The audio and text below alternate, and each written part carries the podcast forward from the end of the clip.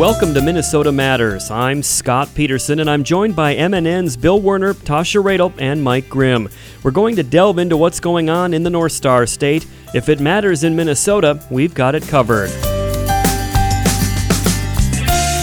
This week, the state budget forecast, racial and ethnic tensions in Minnesota, and a fall harvest wrap-up. But first... Today I am announcing that in the coming weeks, I will be resigning as a member of the United States Senate.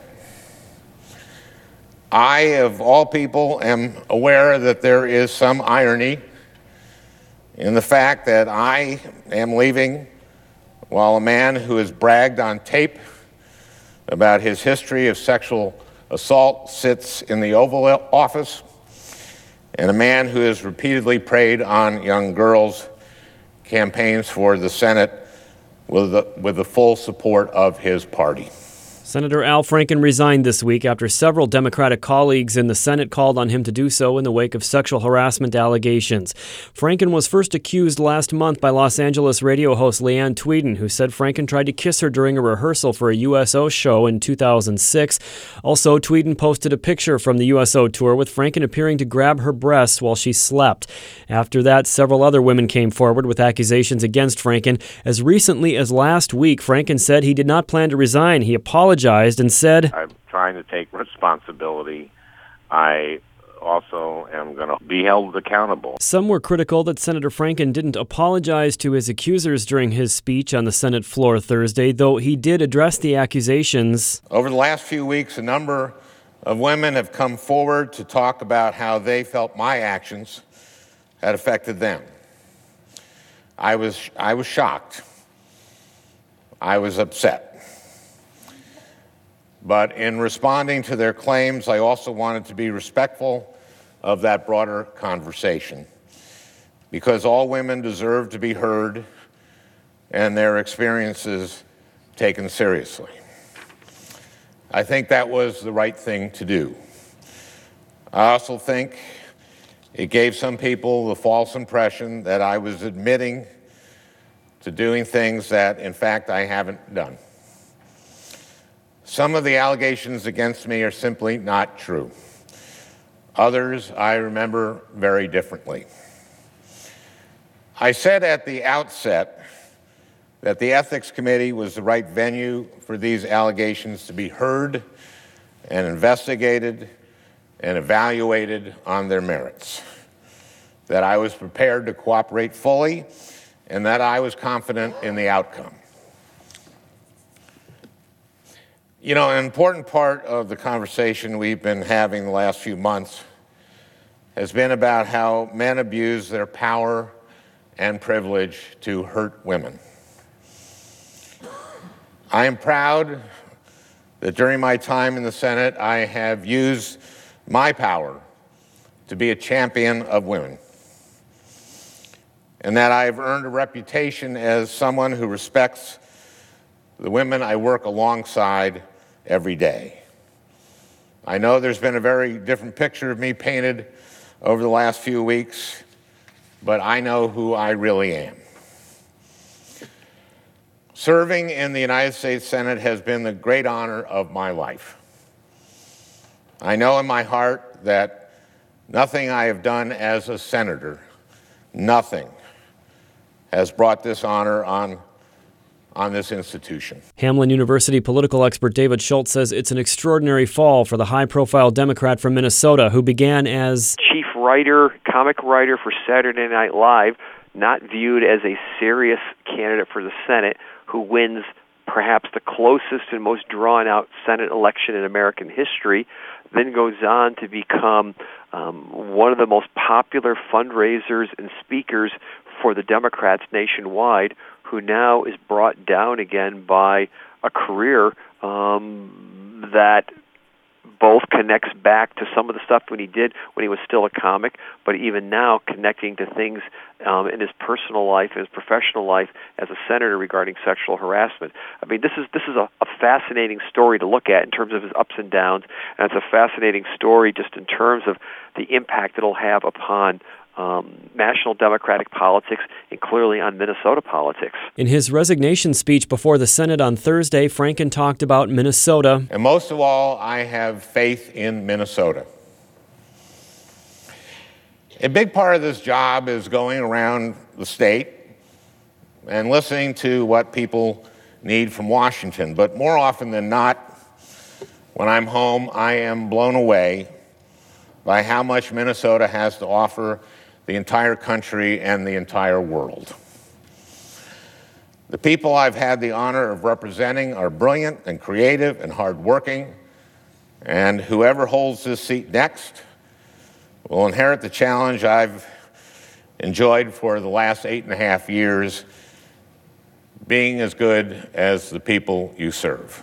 After addressing his decision to step down, Franken used the resignation speech as an opportunity to give a bit of thanks and to look back on his political past, reflecting and shedding light on some of his priorities as he served the people of Minnesota in the nation's capital. I have faith in my colleagues, especially my senior senator, Amy Klobuchar. I would not have been able to do this job without her guidance and wisdom. And I have faith, or at least hope, that members of this Senate will find the political courage necessary to keep asking the tough questions, hold this administration accountable, and stand up for the truth.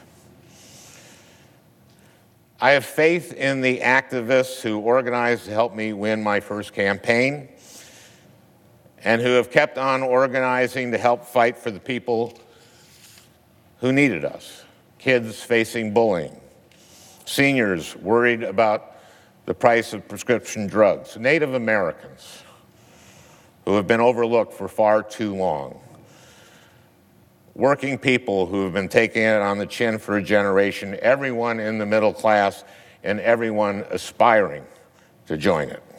As he made the announcement he was stepping down, Franken had this advice for future politicians, activists, and changemakers. This year, a lot of people who didn't grow up imagining that they'd ever get involved in politics have done just that. They've gone to their first protest march, or made their first call to a member of Congress, or maybe even taken the leap and put their names on a ballot for the first time. It can be such a rush to look around a room of full of people ready to fight alongside you, to feel that energy, to imagine that better things are possible. But you too will experience setbacks and defeats and disappointments. There will be days when you will wonder whether it's worth it. What I want you to know is that even today, even on the worst day of my political life, I feel like it's all been worth it. Politics, Paul Wellstone told us, is about the improvement of people's lives. I know that the work I've been able to do has improved people's lives. I would do it all over again in a heartbeat. For a decade now, every time I would get tired or discouraged or frustrated, I would think about the people I was doing this for and would get me back up on my feet. I know the same will be true for everyone who decides to pursue a politics that is about improving people's lives. And I hope you know that I will be fighting alongside you every step of the way. With that, Mister President, I yield the floor. As of airtime for this program, Governor Mark Dayton had not yet announced his choice to replace Franken in the Senate. M N N will follow the story and have all the latest updates when available. Minnesota Matters returns after this.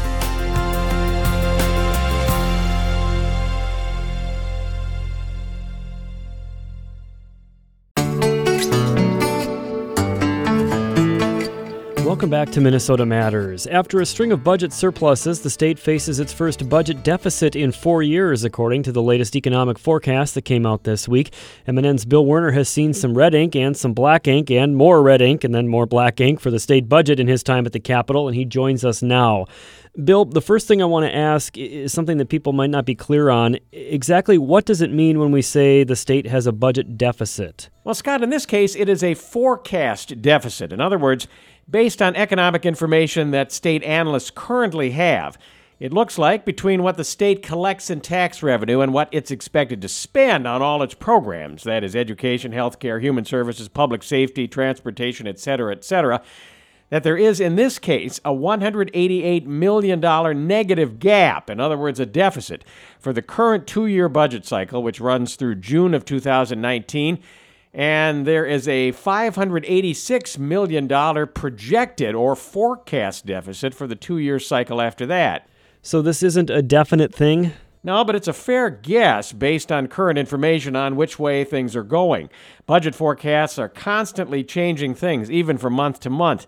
And lawmakers will get another major data point, if you will, in late February or early March when the next forecast comes out. And at that time, the legislature will also be back in session. So how big a problem is this deficit? Well, one hundred eighty-eight million dollars is a lot to you and me, needless to say. But in the scheme of a state budget that's in the tens of billions of dollars, it is a fairly small amount.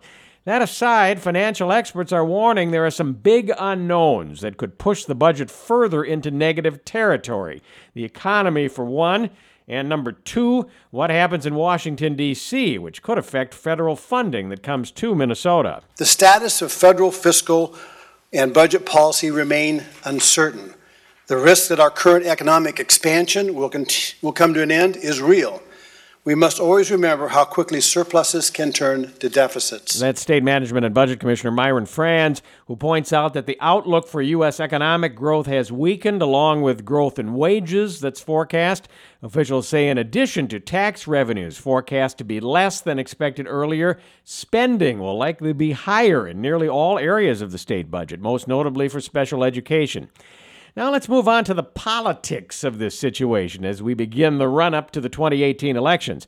Governor Mark Dayton says about Minnesota's budget returning to deficit territory after years of surpluses. I'm not casting any blame on anyone here. We collectively cut state taxes and increased state spending, particularly in areas like transportation, early childhood, K twelve, and higher education, the health insurance rebate, and reinsurance. But House Speaker Republican Kurt Dowd says the increased government spending, which Dayton advocated, caused the budget deficit. Dowd says numbers demonstrate that Republicans' tax cuts spurred economic growth, generating additional tax revenue for the state. But he says there's still a deficit. The revenue's not the problem here. Uh, the spending is the problem. And, and anybody who can read these basic numbers uh, can come to that conclusion. We're not spending excessively. We're increasing spending on education, things that I think are vitally important. And if we can't spend more because of an increasing uh, amount of revenue, we can adjust accordingly. Governor Dayton says Minnesota's economy remains solid and only a relatively minor adjustment is needed to balance the budget. But discretionary dollars drying up could cramp some legacy initiatives that the governor wants in state law before he leaves office at the end of next year. One example is Dayton's push for universal pre-kindergarten. But he said this week he's a long way from thinking existing programs should be trimmed. It may not be able to be expanded as I'd hoped the budget would permit my proposing in the next uh, legislative session, but there's nothing in there now that says to me that that would have to be scaled back. With the governor acknowledging that some new investments, as he terms them, might have to be scaled back, we asked Republicans the same question about their number one priority. Will the additional tax cuts they want not be possible with this budget deficit? State Senate Republican Majority Leader Paul Gazelka maintains pending federal tax reform will erase any state budget deficit through economic growth. And he says the Minnesota legislature should then re-examine whether state taxes are driving people and businesses away. That's something that we always have to look at for our future. Does it make sense that we would reduce spending somewhere so that we could provide more tax relief? House Speaker Dowd echoes that tax relief will spur economic growth even beyond probably what we have right now. I think that gives us a lot uh, to be optimistic about. But, Scott, I want to bring this back to cautionary notes that are being sounded in many quarters around Minnesota a one hundred eighty-eight million dollars budget deficit is a fairly manageable problem for state lawmakers. But Hamline University analyst David Schultz reiterates two factors that could make that job more difficult. One of them is potential economic slowdown, because we've been blessed by having an expansion for many years, and on top of which, possible cuts that the state might sustain if the federal tax reform goes into effect. Hamline University Professor David Schultz. Scott? Thank you, Bill, for that in-depth look. Minnesota Matters will return after this.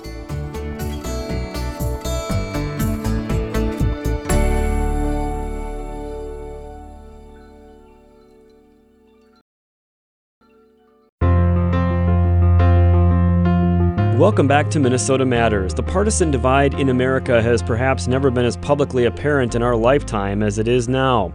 Sexual harassment, along with anger over immigration and clashes over ethnic cultures, have become political lightning rods. It's brought more people than ever out to speak out for each side, driving the other side to dig their heels in defense of their beliefs. Our Bick Smith looks at one such situation currently playing out in southwestern Minnesota. Scott, debate flared up again this week over Somali immigration in Wilmer. It became national news in the late summer when an incident at a farmer's market sparked debate over the ever-changing ethnic makeup of our cities and towns. In October, reporter J P Cole filed this report on how local residents and authorities were dealing with the act of one man in a wheelchair. sixty-one-year-old Joseph Fernkis is charged with disorderly conduct for the incident that occurred August twelfth at the Wilmer Farmers Market. Fernkis, who admits he does not like Somalis, placed a pickled pig's foot on a table where a group of Somalis were selling vegetables. Muslims are prohibited from touching swine. Fernkis says he then flashed them the middle finger and left in his motorized wheelchair. His attorney said Minnesota's statute regarding disorderly conduct is unconstitutionally vague, and Fernkis' acts are protected by the First Amendment of the U S Constitution. Two months after that incident, this week's Wilmer City Council meeting featured an open forum where Fernkis appeared in public again and used the microphone to echo earlier sentiments which resulted in criminal charges. I'm tired of them Somalians too in this town. They're taking over the whole downtown, and they're downtown Wilmer, beautiful downtown Wilmer, my rear end. Another speaker during the open forum referred to Wilmer as, quote, Little Mogadishu. These latest public comments come after Wilmer Civil Rights Commission member Ben Larson criticized council member Ron Christensen for liking racist comments made on a Wilmer woman's Facebook page.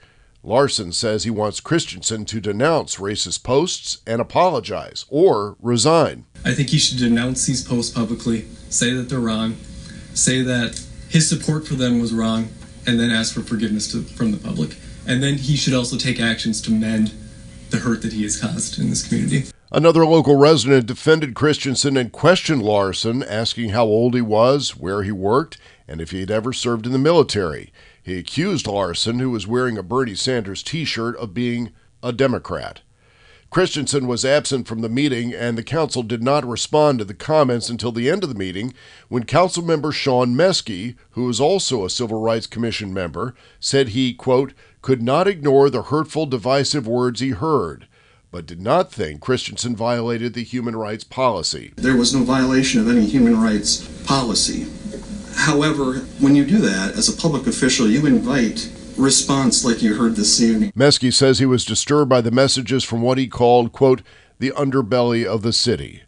As for Joseph Fernkis, he faces a charge of disorderly conduct, plus two counts of criminal damage to property, since the Kandiyohi County District Attorney's Office considers the pig's foot a biohazard, forcing the vendors to throw away their one hundred sixty-eight dollars worth of produce on the table.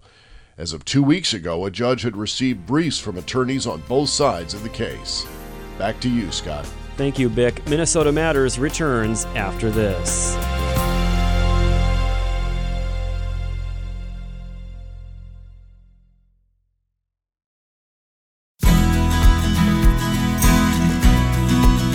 Welcome back to Minnesota Matters. The two thousand seventeen harvest in Minnesota has essentially come to an end, and as Brownfield's Mark Dornkamp reports, it was anything but smooth. Michael Pettifish, a farmer from Claremont and president of the Minnesota Soybean Growers Association, says overall, the harvest went well. I think if anyone could offer you this type of year at the beginning of the year, I don't know a farmer that wouldn't sign up for it. There were some challenges. Seemed to be a lot of breakdowns this year, and obviously it was a slightly protracted year as uh, people took harvest past uh, normal cutoff dates deep into November and some even December. But all in all, it was a good year. During the growing season, Pettifish says the plant disease white mold was widespread in southern Minnesota soybean fields. This was some of the worst white mold I've seen in my time on the farm.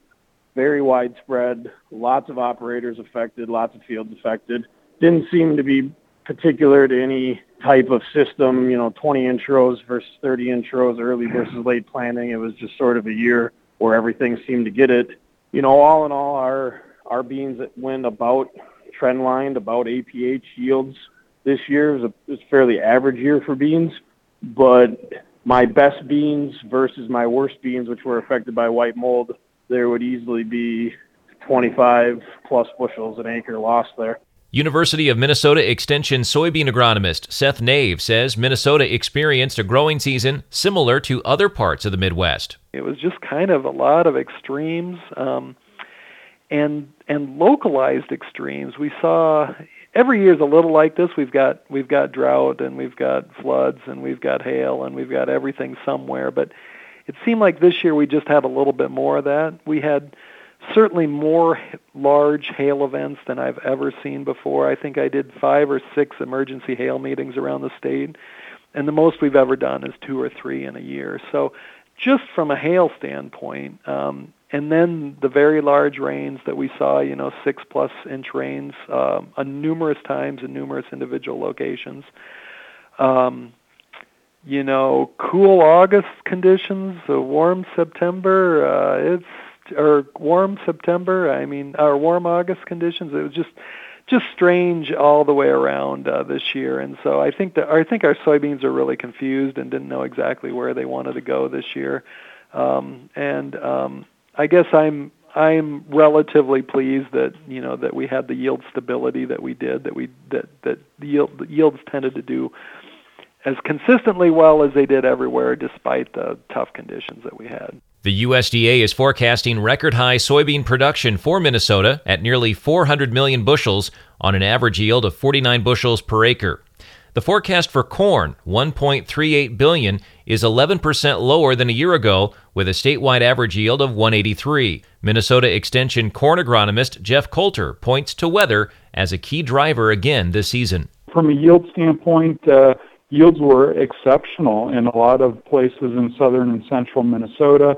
Uh, there, in western Minnesota, particularly in west central, and even more so in the, the far northwest, it was very dry in some of those places, um, particularly kind of near the uh, pollination period, and that had an effect on yield.